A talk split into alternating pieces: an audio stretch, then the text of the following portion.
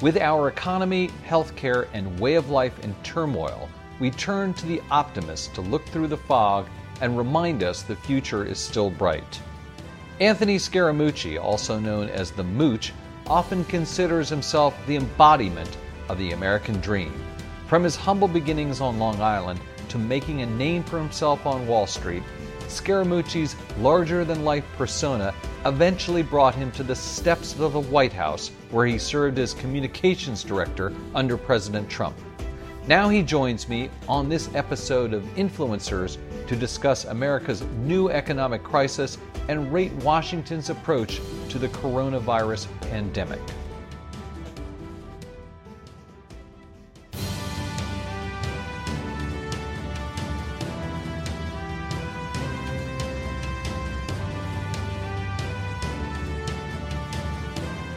Hello, everyone. I'm Andy Serwer. Welcome to Influencers and welcome to our guest, Anthony Scaramucci, founder and managing partner of Skybridge. Anthony, nice to see you. It's good to be here. Thanks, Andy, for including me on your show. So, there's so much to talk about, Anthony. Let's start off with the coronavirus and the economy. Um, things are not looking good right now how dire do you think the situation is? How bad do you think it's going to get? Well, I, I just applied context. This is my ninth crisis dating back to 1987. So I've been doing this for 33 or so years. Uh, this is an interesting one because you've got three things going on at the same time that haven't happened before. You have an oil shock going on with a healthcare scare and a financial panic. And so all the warning lights are, are on on the economy. But juxtaposed to that, you have a global coordinated monetary policy and you have about $10 trillion of stimulus that's going to hit the American economy. And what I would say to people out there is think of this as a national disaster. It's a 50 state hurricane. Uh, but the good news is instead of having your house demolished or the water infrastructure, the electrical grid, you're going to be able to return to work after the work stoppage. Our banks are in very good shape. The government will be stimulating the economy. And so I think we just have to look past the human tragedy that's going on. And I don't mean to make light of that human tragedy. I think it's absolutely horrific. But if you're just asking me about the economy, if we can see through three, six, or nine months, I actually think we'll be in pretty good shape, better than people think. Uh, and just quickly on statistics, You've, you, have you have shut down the U.S. economy for three months, but we're operating at about 35% operating capacity. That's our healthcare system, uh, Yahoo Finance, uh, our UPS system, uh, Amazon, etc. So it's about a 3.7 trillion dollar hit to the economy. And so they're hitting that, in my opinion, with overwhelming force. 6.2 trillion dollar stimulus from the government, plus a four trillion dollar buying program that both Jerome Powell and Steven Mnuchin said they would leave uncapped. So for those reasons, yes, we're in a bad news cycle right now, and it's you know human nature to get very focused on the bad news cycle and panic. Uh, but that's never been the right decision in the 33 years that I've been doing this. The time to be buying and thinking about opportunity is right now. But don't you think, Anthony, that our lives will be, to an extent, permanently changed? That some businesses will go out of business, that some companies will disappear, they'll never come back. You look at the restaurant business, for instance, services, small businesses, aren't they going to get crushed here? Well, listen, I do think that a lot of businesses won't come back, but I think that I, I've always been blown away by American resiliency and the small business entrepreneur. Uh, and so I have a, a, friend of mine that was in the ski equipment business. It hasn't been great skiing in our area because of global warming, and he switched to, you know, summer furniture products. So, so the point point being is yes, I can see on the margin businesses closing, some restaurants closing, but up against that, with all this uh, stimulus going into the system, there'll be new startups and there'll be green shoots in the economy of different activity. I think I think one place I would be sort of worried about is the commercial real estate market in the urban centers because you you put a population at home for 3 or 4 months, they start to realize through technology and data, they can probably get a lot done with less space in their offices. So, yes, there's no question there will be elements of the economy that change, but I can tell you one thing I believe that will not change is human nature. And so people often say after they read about an airline crash that they're not going on the plane and then they book two tickets for them themselves and their wife to go to Hawaii. So in my opinion, it may be a slow start, but people will be back at baseball games. They will be back in restaurants. Uh, certainly, if the prospects of getting a viral vaccine are available, and I don't know if that's six or 18 or 24 months away because I'm not a scientist, but but when that happens, I think that will also uh, put a uh, you know it'll, it'll be a boost of optimism for the economy. And and one last point, which I definitely think will happen uh, the United States will form another cabinet agency. Think about what we did after 9 11. We had the Department of Homeland Security. I predict there will be a, another cabinet level position. Maybe it'll be called the Department of Pandemic Defense or something like that to make sure that we are always well stocked with things that you would need in a pandemic, which unfortunately, you know, the world ourselves specifically have been caught off guard. I want to get back to that Washington response in a minute, but first I want to talk about the markets, equities. It sounds like you would suggest, you know, getting into the market at this point or strategically buying or looking to buy, and maybe others have as well. I mean, are you surprised the market hasn't really gone down as much as some people thought it might? Well, listen, I mean, uh, uh, you, you, hit a 36% low uh, between the high and low on the S&P and the Dow. Uh, and on the Monday that that happened, if you looked at the VIX, which is a very good indicator of uh, flourishing activity and volatility, the VIX went from 87 to 44 in about two and a half hours. And the last time I seen that happen was March 9th of 2009.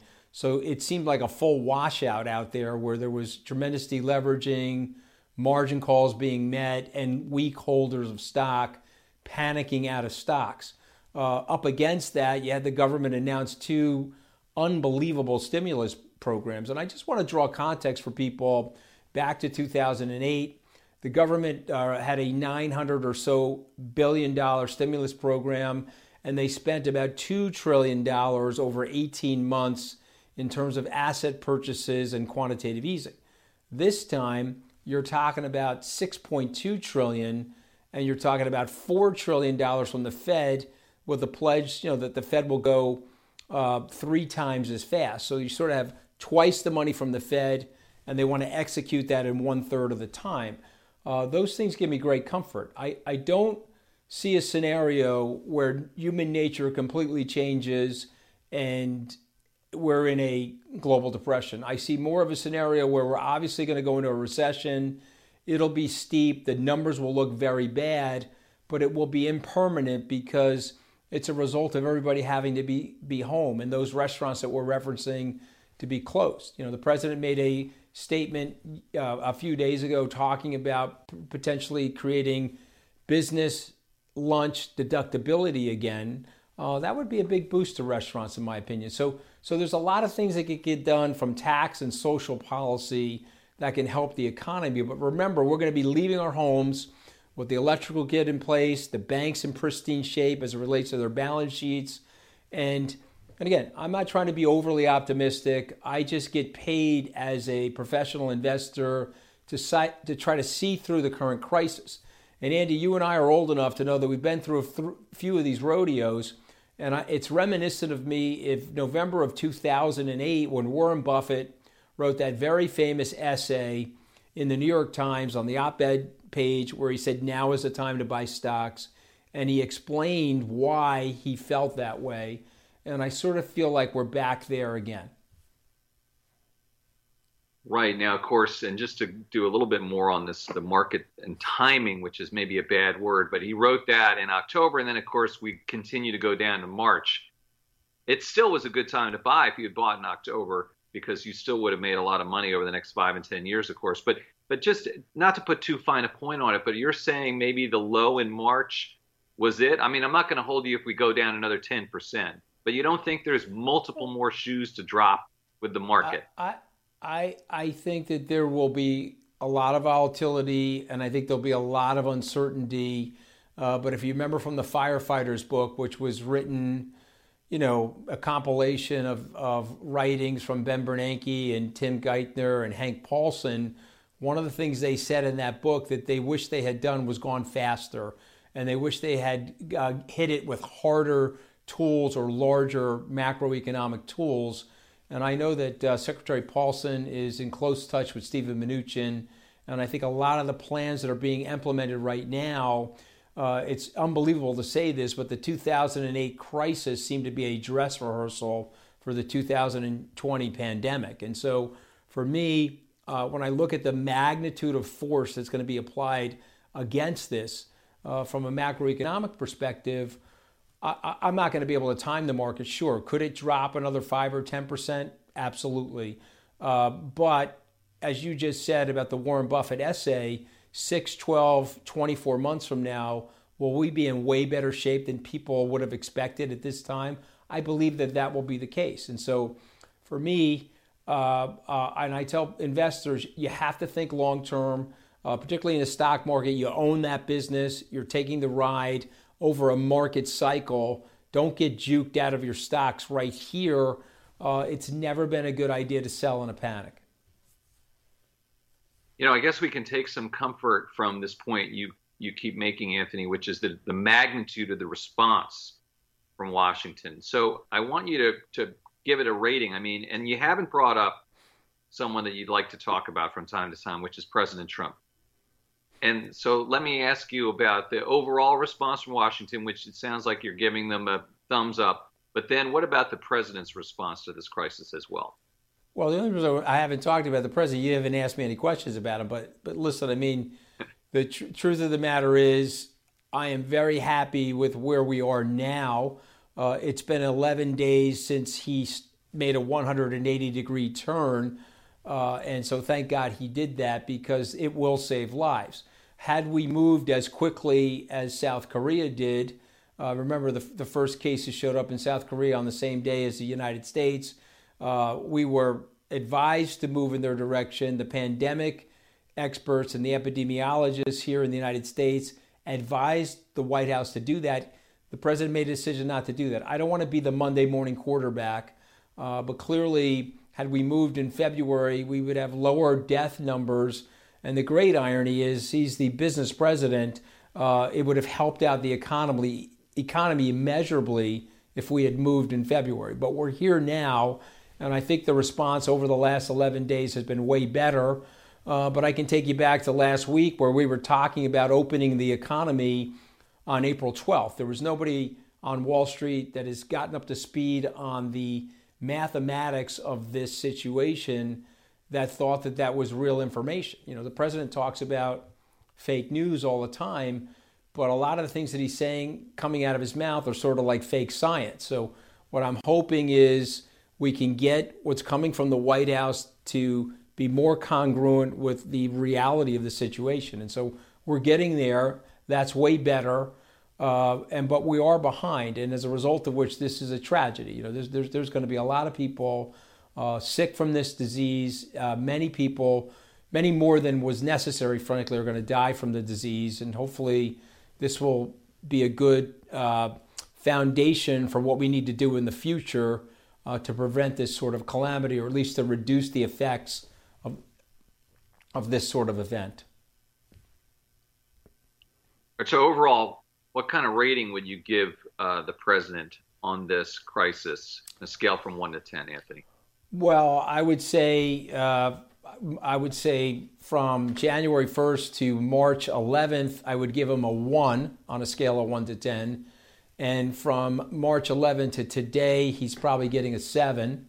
Uh, but let's focus on from March 11th to today because truth of the matter is, Andy, we are all Americans. Uh, we're in a huge healthcare crisis. It's literally a war with an invisible molecule or a set of molecules and we need the president to do well. So I don't want to be that Monday morning quarterback, you know, analyzing everything that went wrong and, and, and so forth. But we're here now, and I like directionally where we're going right now. Anthony, what's your take on all these medical shortages that we're reading about? Um, that's that's disconcerting, isn't it? Well, I think I think there are two major tragedies that we're learning about the United States from this crisis. Uh, tragedy number one: our healthcare system was not ready for a pandemic. We're underbedded in the United States. I mean, you probably knew these statistics, Andy, and maybe your viewers knew these statistics. I did not know them.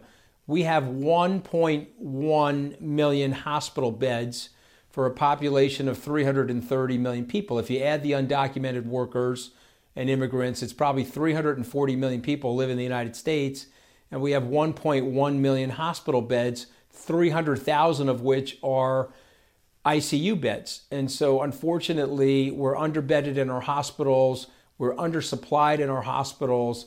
The ventilator situation is obviously a, a great tragedy because when we start to get the peak numbers, uh, the truth of the matter is there's probably going to be one ventilator available for every 50 people that need a ventilator, and so that's that's going to be a great human tragedy. So so that's that's one set of observations. The second set of observations, which I think is equally bad, is that 85 to 90 percent of the American people are living paycheck to paycheck. And so when they get a work stoppage or they get this sort of abrupt outcome, they don't have a lot of savings uh, to make up the difference. And so this helicopter drop of money, I think it's a good thing. Uh, but I recommended uh, several weeks ago, wrote an essay about this, that you sort of needed uh, $3,000 per adult and $1,500 per child uh, if you wanted to take what Colin Powell used to say about the military. If you want to beat this thing, the Powell Doctrine dictated if you needed 60,000 troops, well, double the amount of the troops. I think you sort of need that in a stimulus, in a Main Street sort of stimulus for lower and middle income people. So, so that's another set of tragic uh, outcomes. I'm hoping in the aftermath of this, we get a very good policy response where people start focusing on how we can close the income gap, what things we can do from a social, tax policy, cultural changes uh, to, to close that gap. But I think this is going to be very painful. I mean, it's painful for all of us, of course, but for certain people who don't have a lot of savings, you know, my heart goes out to those people. Anthony, what can CEOs of big public companies do here? On the one hand, they've got to look to their investors and Wall Street and their shareholders. On the other hand, you know, they probably want to keep their employees employed and also support the economy by making donations and doing the right thing. How is this a test of leadership that way? Well, I, I, certainly think it's a test of leadership. You know, I, I, you know, we we've been around for 15 years now at Skybridge. Uh, I decided to reduce payroll a little bit in context of what's going on in the markets, but made a pledge to the employees that we're we're keeping every single person at work. We're going to be working through the pandemic remotely. You know, God forbid if we ever have to have layoffs, we would do that well after this thing is gone. I mean, just imagine the nightmare of you working at a company uh, where you, you spent a lot of time and energy at that company and they're calling you in the middle of a pandemic where you can't even leave your house and you're you're being laid off. So so to me, I think good culture and good values are going to be represented right here.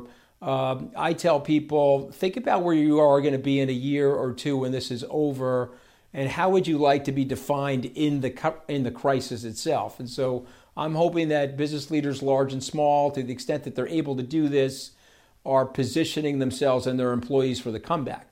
You know, I own a restaurant. We've been there together, the Hunt and Fish Club. Uh, we closed that restaurant in March, uh, first week of March, which I thought was a good defensive maneuver for our employees because many of them left the uh, city without any symptoms, thank God.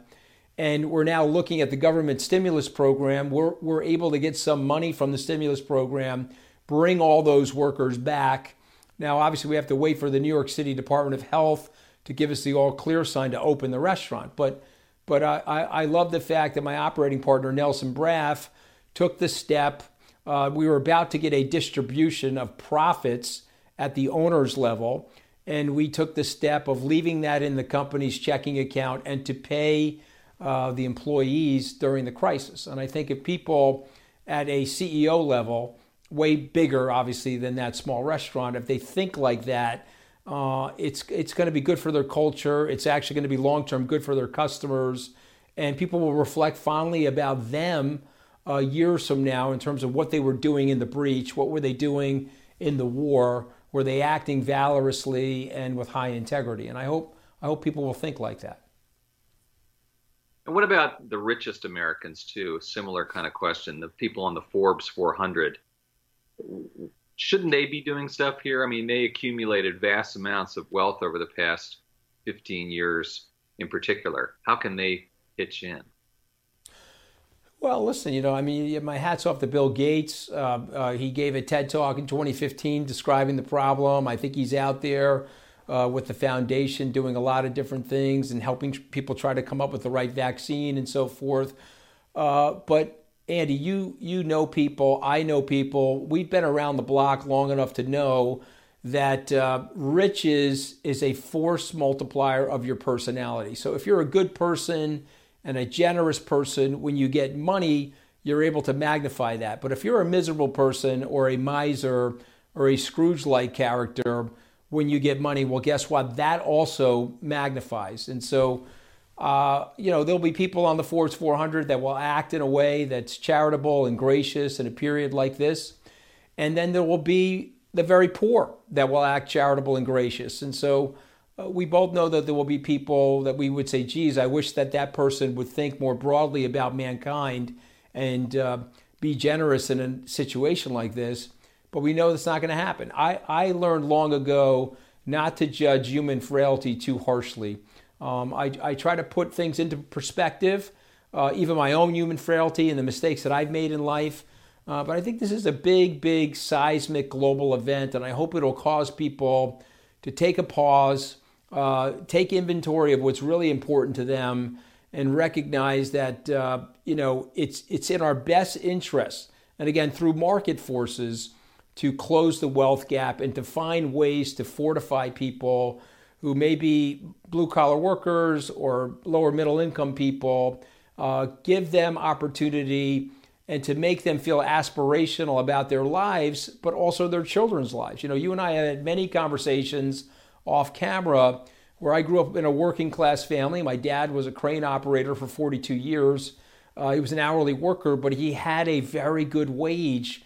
And so we lived in the middle class. I would never disrespect my dad's work ethic by telling anybody I grew up poor.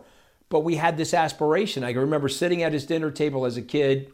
He was a pretty strict guy, and he was like, you know, you're going to do your homework, you're going to do this and this, you're going to go to college, and then one day you're going to get a piece of the American dream.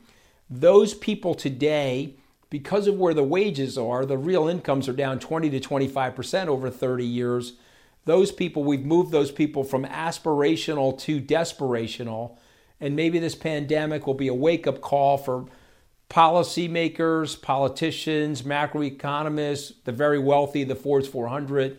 Well, they'll examine what's going on in the society and say, okay, we can do this better, we can make it better. Uh, and it won't be any less yachts or any less clothing or fine dining uh, for any individual, but it'll be way better for the social progress of the society. But won't we have to legislate that somehow, Anthony? Because you could argue that the way we got to this wealth and income inequality was through, say, deregulation, um, lower interest rates, and those types of things. So, won't there have to be laws promulgated to sort of address that ultimately? Well, I, I, certainly believe that. I think somebody looking back on this period of time, and let's call this period of time from 2007 to where we are now, and somebody took a snapshot of that 13, 12, 15 year period of time, they would say that the monetary policy, the the accident of the monetary policy, which was very healing after the crisis, uh, probably created some of the income divide. And I, am not saying anybody did that intentionally, uh, but when you lowered rates like that, the people that held the assets, they got the inflation. You didn't get much wage growth, you didn't get much wage activity. People did return back to work. Uh, but I think that's where the anger is. You know, the great irony is the central banking coordination probably created the rise of a Donald Trump or a Bernie Sanders, which were pul- pulsing out, both candidates pulsing out the anger and the populism in the society.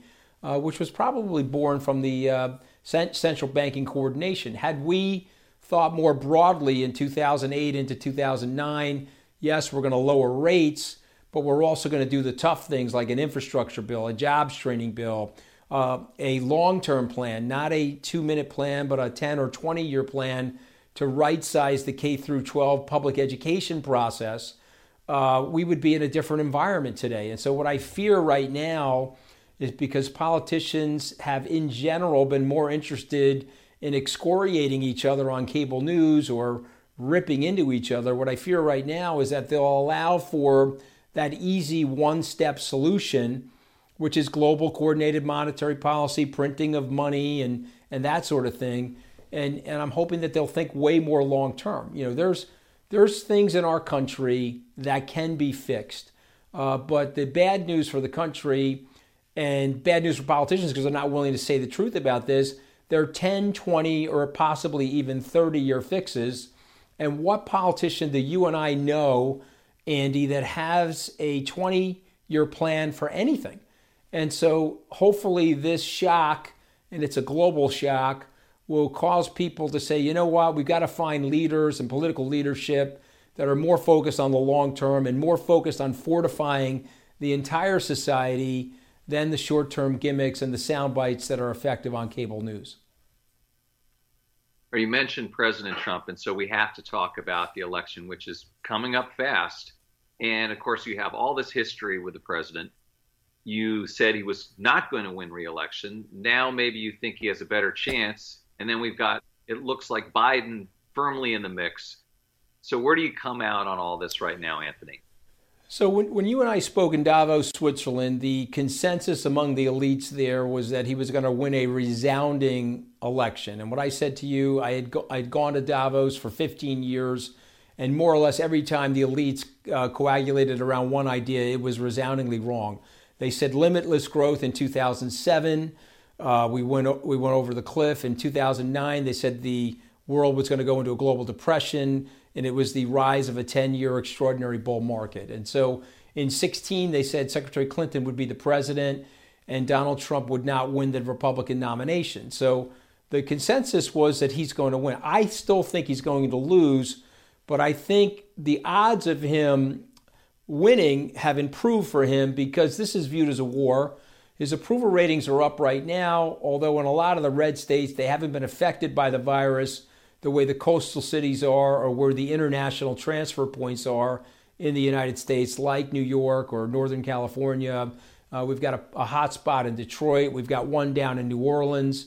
And the cases are growing, obviously, in Miami and, and, and so forth. So we'll have to see what happens to his political standing and his approval ratings once the pandemic reaches its high point, which is obviously very, very tragic. But I don't, I don't think he wins. Uh, number one, He's going to have a recession in an election year. There has been no modern president that's been able to withstand a recession in the election year. And you will remember George Herbert Walker Bush had a recession in the beginning of that year, 1992. The economy had already improved and pulled out of recession, and he still went on to lose the election. And he was also somebody who was a great popular figure during a war. He had a 91% approval rating. 14 months later, he lost the election. So I'm still reasonably confident Donald Trump will lose this election. And it's not because I have personal animus towards him or we're in a personal fight. It's just an objective, clear eyed analysis of what's going on right now. I also think the hysteria that he creates with the tweeting and the nonsense that he says at these press briefings, which are always fact checked, to be incorrect uh, are going to hurt him as well. I think people are fatiguing from that. So, Andy, I think this will ultimately be a referendum, as most incumbent presidential elections are, on a vote for President Trump or a vote against him more than anything else. It's really not the other candidate. It's are we voting this guy to stay in or are we voting him out? And I think he gets voted out on a number of different reasons. One is I think people are exhausted from all of the nonsense. Number two, I think that these press conferences and the litany of lies are growing tiresome for moderates and independents. I will accept the fact that he does have a firewall in conservative talk radio and conservative punditry in terms of nighttime television anchors that are, are taking the full ride with him. They represent a firewall for him. But I do think the data is suggesting to me that he will not win reelection. And I'll give your listeners one data point that would be very concerning to me if I was on the president's campaign. There were 500,000 additional registered Democratic voters that went to the polls during a pandemic in Super Tuesday 3 in Michigan. And and that alarmed a lot of people. And even Michael Moore, who's been living up in Michigan his whole life, said, okay, wait a minute, the data is changing here. The fervor and passion may be on the side of the Democrats this year in 2020 as opposed to what it was against the Democrats in 2016. And final question, Anthony. Um, what about your own aspirations, your own political aspirations? Would you consider running for office in the state of New York? Well, you know, I, people ask me that all the time. I guess because I, I, got accidentally involved in politics, Andy. It's sort of like being Michael Corleone in Godfather Three. You can't get yourself out of it. But uh, you know, I I uh, I had uh, you know personal problems in my marriage while I was working in the White House. My wife and I have subsequently reconciled. So I tell people, look, I'm I'm running for reelection in my marriage. Okay, I'm I'm more concerned about that and my family and Andy, I don't know about your marriage, but I think I'm on like a one day term in my marriage. And I can't figure out if there's term limits or I'm going to get termed out or not. So I'm extremely focused on that. Uh, I'm not a politician, so I'm not going to lie and not tell you that I haven't looked at the idea of doing something like that. Uh, but I think I have a lot of work left to do at Skybridge uh, in terms of growing that company and getting it positioned to where I think it could be. So if you ask me that in five or 10 years, uh, I'm sure I'll have a different answer, but right now I'm just very extremely focused on my family and trying to get my customers and clients uh, better positioned after this pandemic. All right, we will be watching Anthony Scaramucci, founder and managing partner of Skybridge. Thank you so much for your time. Hey, good to be here, and thank you for including me. You've been watching Influencers. I'm Andy Serwer. We'll see you next time.